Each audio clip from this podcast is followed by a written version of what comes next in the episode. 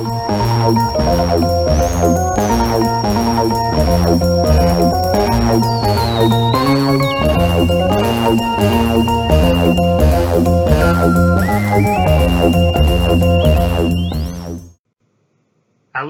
and welcome to Doctor Who 50 Years Ago, the show that looks back to the episode that aired in 1970 and looks at the differences between then and now. This week, Malcolm Hulke's The Silurians Episode 5. it's going viral. I'm Ben, I'm Luke. And I'm Nick. and here we are, and here we go into the news from 1970. Firstly, on Monday, the 23rd of February, the Director General of the BBC responds to his workers' criticisms of said British Broadcasting Corporation's plans for broadcasting in the 1970s, which included the removal of the third programme. We talked about it last week, and this week he curtly dismisses all objectors, arguing apparently too late in the plans themselves. He's going ahead with them anyway. It's interesting how public this argument has become. He very, very publicly in the Times tells them to get stuffed. He doesn't even care about trying to make this civil. What is also interesting is, I shall quote, broadly the decisions involve streaming of the full radio networks into pop music, light music, speech programs, and classical music is so interesting that streaming is the enemy in 1970 and it's kind of the enemy now. You know, that word is going to have a very interesting entry in the Oxford English Dictionary when people look back to see all of its various uses. It's Hmm. going to be the constant bane of the Beeb. Yes, if you'd like to put it. And indeed, arguments continue throughout the whole week in the House of Lords, in which every, every single Lord goes, yeah, okay, get on with it. Except Lord Reith, of course, who who is angry because it's not his BBC anymore, and surprisingly not dead. which which is basically how you could describe every member of the House of Lords. So yeah, there's differences in the changes to broadcasting in the 1970s, and definitely so as we start the 2020s. Oh, what fun! On Tuesday, the 24th of February, a woman agrees to be a test subject for in vitro fertilization, uh, initially as part of a BBC documentary. Now, this is a nice bit of scientific progress for those who want children, but for whatever reason, their biological makeup stops them from having one. Although, as Nick is about to explain, it's not as easy as just having in vitro fertilization babies in 1970.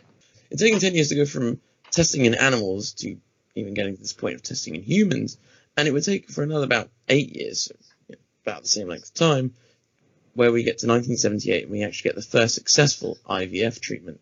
So we're still a fair way off here, and this is very much futuristic medicine and technology still. It, it's it is true science fiction, as it were. And indeed, to connect it to Doctor Who, 10 years later, you have the child of the generator, Pangol, in the Leisure Hive. And it's interesting that it, it homes in in certain ways of why women can suffer from infertility. Uh, talks about uh, fallopian tubes being blocked and whatnot. And I'm pretty sure now there are more than that's not the only reason why people talk about infertility. So our understanding of that has dramatically grown in the last 50 years. Medicine keeps marching on. Yeah, we're, we're finding more diseases as we get better at treating diseases. Humans take too many antibiotics, and we stuff our animals' food in farms and whatnot, and slaughterhouses with too much antibiotics as well. It's going to cause a problem very soon. Finally, on Saturday, the 28th of February, lunar soil was stolen from an unauthorized display in Los Angeles, having been on loan from NASA to the University of California Institute of Geophysics and Planetary Physics. It was discovered and recovered two years later, having been dropped into a mailbox. It's an interesting crime, and indeed, ever since the moon landings and having taken a piece of moon back to Earth, it's a lovely bit of cheese Gromit, there have been a spate of thefts of lunar soil over the last 50 years in almost every civilized country in which lunar soil of a type has been displayed for whatever reason. And so that can either show the amount of interest humanity has in space travel, in the moon, and our location in the universe, either for good reasons or for conspiracy theorist reasons. Can I just be on record here saying I would suspect it's more to do with we humans are weird species and we covet rare things. And I suspect it's more to do with the fact that it's so extraordinarily rare moon soil that that's what generates the interest. Yeah, it could just be theft. Well, I mean, the fact that someone dropped it back in the mailbox would lend credence to the idea of it being uh, students or something, and they finally got they were too afraid of being discovered with it. I mean, uh, let's be honest. Here. If if someone comes and discovers you with moon soil, uh, uh you're not really got much of a defence there, have you? not particularly, no. Well done, alleged perpetrators of the crime. Why aren't these bits of the moon better guarded? You know, I, I would have lasers aimed on that damn thing. Uh, uh, Luke, this is 1970. Lasers are pretty primitive at this point. They were only invented less than 10 years earlier. Okay, well, I'd have a better lock on it. You know. That was the news, and now we shall get into the Silurians, episode 5. It's the end of Act 2 of this story, as I like to split my Doctor Who stories into a three part drama as performed on theatre, in which the Silurians' big threat is revealed. The dominant species has a regressive virus. This will be addressed mostly in the next episode, some, some of it in this episode. But as I say, Act 2 of this plot is the main feature of this episode, having dealt with Act 1 of who is the saboteur slash who are the aliens. Episode 4 and 5 reveal the thoughts and deeds of the morality of humans and the grey morality of Silurians. And here's the problem of virus for the cliffhanger. Yet again, it's Malcolm Hulke's way of structuring stories. He's done it in The Faceless Ones, and he's doing it here again. He knows how to write, and write well. It's interesting that in a seven part serial, you can still sort of get a sense for a three act structure because it takes a lot of skill to be able to shape something that well and not make a complete hash of it over that amount of time. Uh, do you think it's skewed a bit more towards Act One gets more room than the other two acts? Because uh, it's got Act One's more like the first few episodes, isn't it? That first episode, um, plot wise, almost nothing really occurs. That's just solely about establishing the atmosphere, isn't it? It's scene setting. Yes, uh, and then um, I feel like up to this is the most plot heavy episode so far.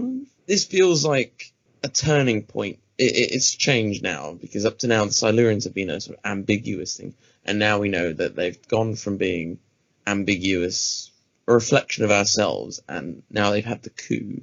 I suppose, in a sense, is a reflection of ourselves as well, but they're no longer we can negotiate with them. It's a, there's no one you could point to and say they're evil. Everyone is doing what they truly believe is best for the not their their personal interests, but for the the safety of everyone they know and care about. Inordinately complex when you come to think about it, because everyone's basically trying to decide the future of humanity or the Silurian race. So even the, the two most unsympathetic characters, uh, Major Baker and the younger Silurian who challenges the leader, they still don't feel evil. It, it's quite clear that they're prejudiced against those who are not like them, but that doesn't make you evil necessarily. It, mm. It's hmm. more they're they're afraid. We shall attempt to understand that a little bit more in detail by looking in depth at this episode. The Doctor is saved from death at the eye of the young Silurian by the old Silurian, who has an argument with the young one about what to do with the humans. Unit and the brig are cooped up in their rocky ambush, cut off from the world and from an air supply. It makes one of the soldiers go primal with fear. It's like his mind has been thrown back millions of years. Yeah, we know. The argument continues between the permanent undersecretary and Dr. Lawrence about what's going on and what to do, and Liz lets slip of the Doctor's underhanded conversation with the Silurians. What do the Silurians represent? Are they the older generation, i.e., old people? Are they immigrants? Are they natives? Oh, I mean, they're aspects of all of those at once. Well, well uh, uh to answer your question, I think they're mirror images. Well, they're us. The, the, so there's all those things you mentioned. Plus, oh, it's race relations. they're it? all humans. It's like they act exactly like humans. They have exactly the same grey morality of humans. They're a mirror image of us. This is probably probably the reason they had to be reptilian as opposed to being. Imagine if there'd been two different, slightly different human races. That would have been too close, um, too adult for the BBC to do. But making them a reptilian race ticks the monster box. Positing, what would happen if you had Homo sapiens and, and another close resemblance to us, but different species? It's humans, but not as we know them. yeah, so yeah, ima- imagine if it was just a, yeah, so it's probably more to do with Homo awapians, because they're away from us. That's an home and away joke, and I object. with Hulke you know, he, he's definitely of the left wing persuasion, as we mentioned before. I feel like it, they're probably a stand in for, again, it's the Cold War sort of thing. I don't know, like.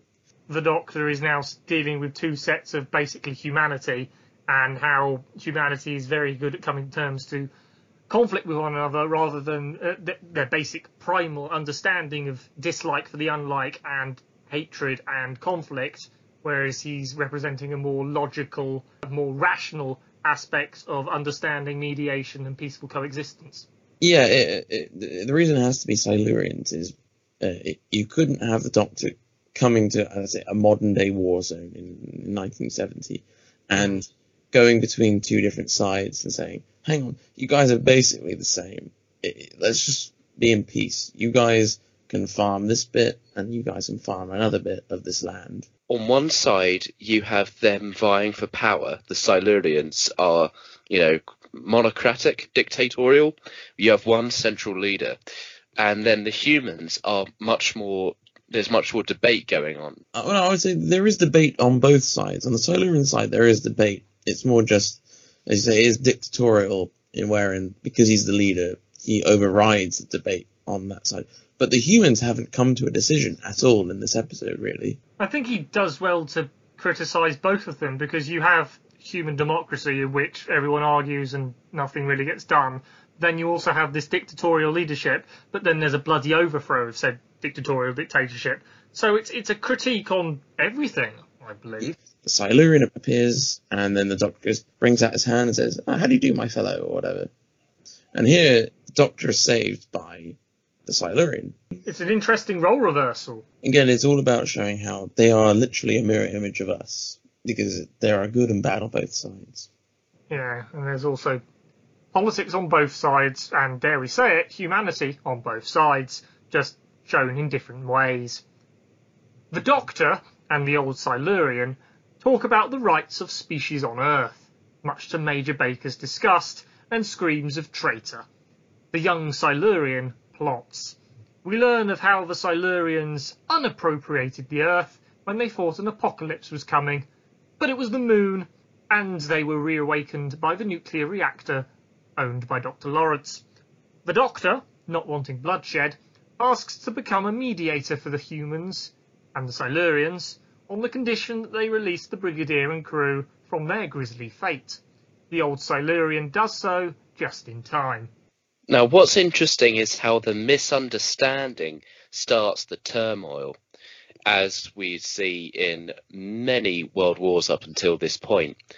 You know, it's not something that everyone got together and was like, okay, it's time to head off to the isolation tubes. It's something that is very external to them that starting this kind of World War One y. So, because the First World War, no one wanted it. It was in no one's interests to do and it. And yet it was in everyone's interests. Well, you see, so people might have convinced themselves that it was good, but actually, it was a disaster for all the countries involved. Apart from the United States, you've got no real ideological differences, and you've got multiple countries that could vie to be you know, the head power of the world. Um, I, I was the American China in pole position, the European Union is there, Russia's there, India's a potential up and comer. So you you haven't got just two blocks facing each other anymore, and there's no ideological difference. And that's sort of what it was like in World War One. An interesting point, I, I think, when the Doctor's talking about, he brings around older Silurian, he says about the the Earth being overdeveloped and overpopulated planet, and he's saying this in 1970. So is this already an awareness of uh, environmental problems to come? As uh, Barry Letts was a very big player on this, wasn't he? As Mm. was, there's Malcolm Hulke having a few pints down the pub with Barry Letts, and Barry Letts going on about his Buddhist. Or to a lesser extent, Terrance Dicks, because no matter how curmudgeonly and old-fashioned he seems to be, he's still working with Barry Letts and sh- probably sharing to some extent his views. What is interesting somewhat about that then is how much people believe it because we're always being told we're going to run out of oil by this point. That's something which has been going on for ages. Or we're going to see this by this point. Inevitably, they're always proved wrong.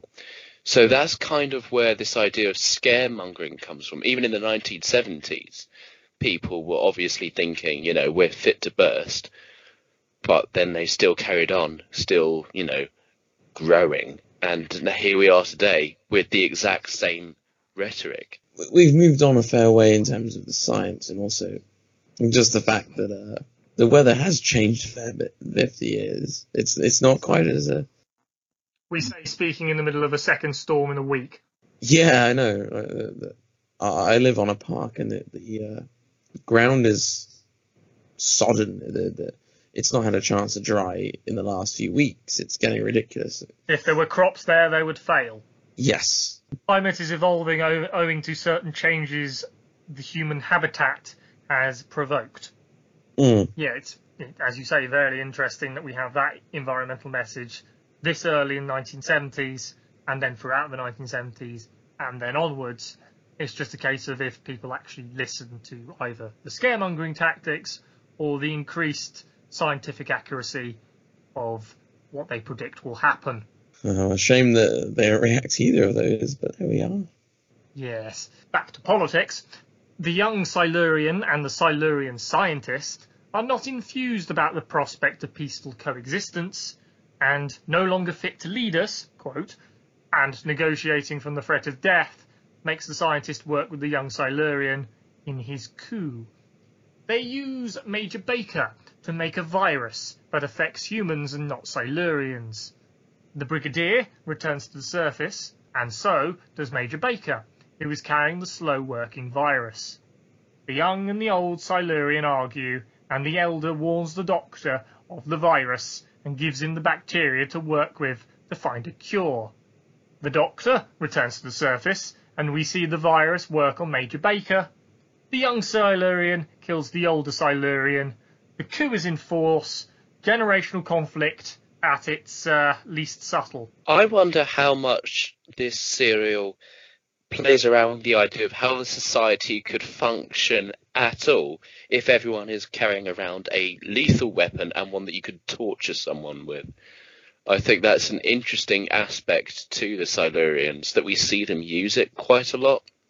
They're much more brutal and have the ability to be more brutal than us. If this was made now, an obvious thing might be he's uh, doing a bit of a satirical thing on America there. You know, lots of Americans carry weapons like as though they were attached to them, biologically speaking. Yeah, and they're doing it to the North Vietnamese. Well, yeah, true. Their arms, their right to bear arms. Yeah, exactly. The older Silurian, he's by far the most amenable character in this story to the Doctor so far. Because old translates to wise in this aspect. Yeah, well, normal. Well, I, I suppose perhaps back. See, nowadays, old is bad, but no, even then it was to a certain extent. But I think there was more of a respect for the elderly, for their wisdom, than there is now. You can wonder where the anti-old sentiment comes from. Yeah, and especially when this elderly generation that we're comparing from now to then, the one and then had fought in at least one of the two world wars. So it's a little bit of a. So that would probably explain the difference in uh, uh, the estimation of elderly generations, as it were. There is a more economical divide between the old and the young, of which the gap is ever shortening because of scientific progress. In that we can have the old classified as those who grew up in a potentially affluent 80s or a potentially poor 80s, depending on how stark the class conflict was in the 80s, as opposed to exactly the same happening now in the 2010s with a decade of austerity. Do we have another top civil servant in Doctor Who? Last time we had Spearhead from Space, the two swords thing. Is this just going to be a season of civil servants? Because if it is, I can't say that fast. Uh, there is at least another one. He might be an MP in the Ambassadors of Death. Oh no! And there is yet another knight in Inferno. Yay! You're lucky. So yeah, um, in terms of this season, we really do get into the aspect of what is the government doing and is it right slash wrong? And most of the time it's wrong, but in this story it's mostly right. Weird. Yeah, Geoffrey Palmer, he is he is a reasonable authority figure when not Nyder is whinging at him. See, he's very reasonable and he actually believes the quote nonsense stories of the um of the doctor and the brigadier etc etc He is a very sympathetic and open-minded individual, despite being chummy with not Nyder. Yeah, it's yeah Uh, that's very nuanced. mm, yeah compared to not Nyder who is just a caricature The humans make a series of mistakes. Baker is admitted to hospital, allowing the infection that nobody knows about to spread. The doctor and the brigadier rush after him, and immediately after that, the permanent undersecretary's had enough and is going back to London to close the research centre and warn of the virus to the ministry. But of course, he's infected too, and nobody stops him from leaving either. So the Doctor and the Brigadier get to Major Baker just as he dies, the first one of a pandemic that's about to spread like wildfire. This is pretty um relevant considering um a thing called the novel coronavirus that's going on right now Yes, I, I practically jumped for joy when I realised we were getting to these episodes at this time in history. Which yes for me, but there you go. We're uh, supposed to be calling it COVID 19, by the way. World Hmm. Health Organization. oh oh well th there's the journalists amongst us Yeah. Well, uh, hang on. Well, I was at one point it was called the novel coronavirus because it was like a new a because coronavirus is just a Yeah, but it's not new anymore, is it? now? Ah, No, it's killed about a thousand plus people. It's all it's all old hat now, darling. the the big thing about this is that the Chinese government were really bad at how they initially dealt with it, which seems was what early it was in December, wasn't it? Uh, first, like the, a whistleblower doctor, I forgot his name, unfortunately, and rest in peace, he died. He started to blow the whistle on it, didn't he? In December, I think, and. And the sort of tried Chinese were not best pleased because they would have really happily kept this entire city of Wuhan under purge, probably. Yeah, yeah. 2020s, and they can't really do that anymore. Isn't Tiananmen Square. Well, they're they're too interconnected with the rest of the global economy now. Um, SARS. Uh, I've read about the economic impact that had, and it's like now everyone's going. This is so much bigger now because China is so much more interconnected than it was not even 20 years ago. They're a big player. Now, now they have their hands in everything. And coughing in everything as well. Yes. Oof. Oof. The British government, or well, the representative as the permanent undersecretary, just decides to ignore the fact that there's a virus, and the doctor says, "Let's quarantine it," and he's like, "No." The moral of the story is self isolate, folks. if you've got any symptoms, call NHS one one one. Don't Yep. go to And don't hospital. worry, we're on it. We've got thousands of posters everywhere. Yeah, you, you, You because can blow you, your nose with them. oh, God. you want to know what the first, uh, I think, victim of uh, COVID nineteen in London did. They, Oh, they went he in an take U- an Uber. Yes. Oh, I don't know if it was a he or she, but they took an Uber to a hospital's A and E. what happens next episode? Oh yeah, it's oh, true. See, there you go. There you go. Fifty years ago, they were predicting about what people would do. If it happened at Marylebone, the case is closed. Amazing. Malcolm Hulke is an omnipotently prescient writer talking about humanity, politics, and viruses 50 years ago, and shock horror, everything's happening now. That is amazing. Thank you very much for listening. You can find us on Blogspot, which redirects to iTunes. Leave positive comments there, it helps. You can also find us on Facebook and YouTube, where you can like, comment, and subscribe. We shall be back next week with episode 6 of The Silurians, where a slow moving virus speeds up. Until then, I've been Ben. I have been Luke. And I've been Nick.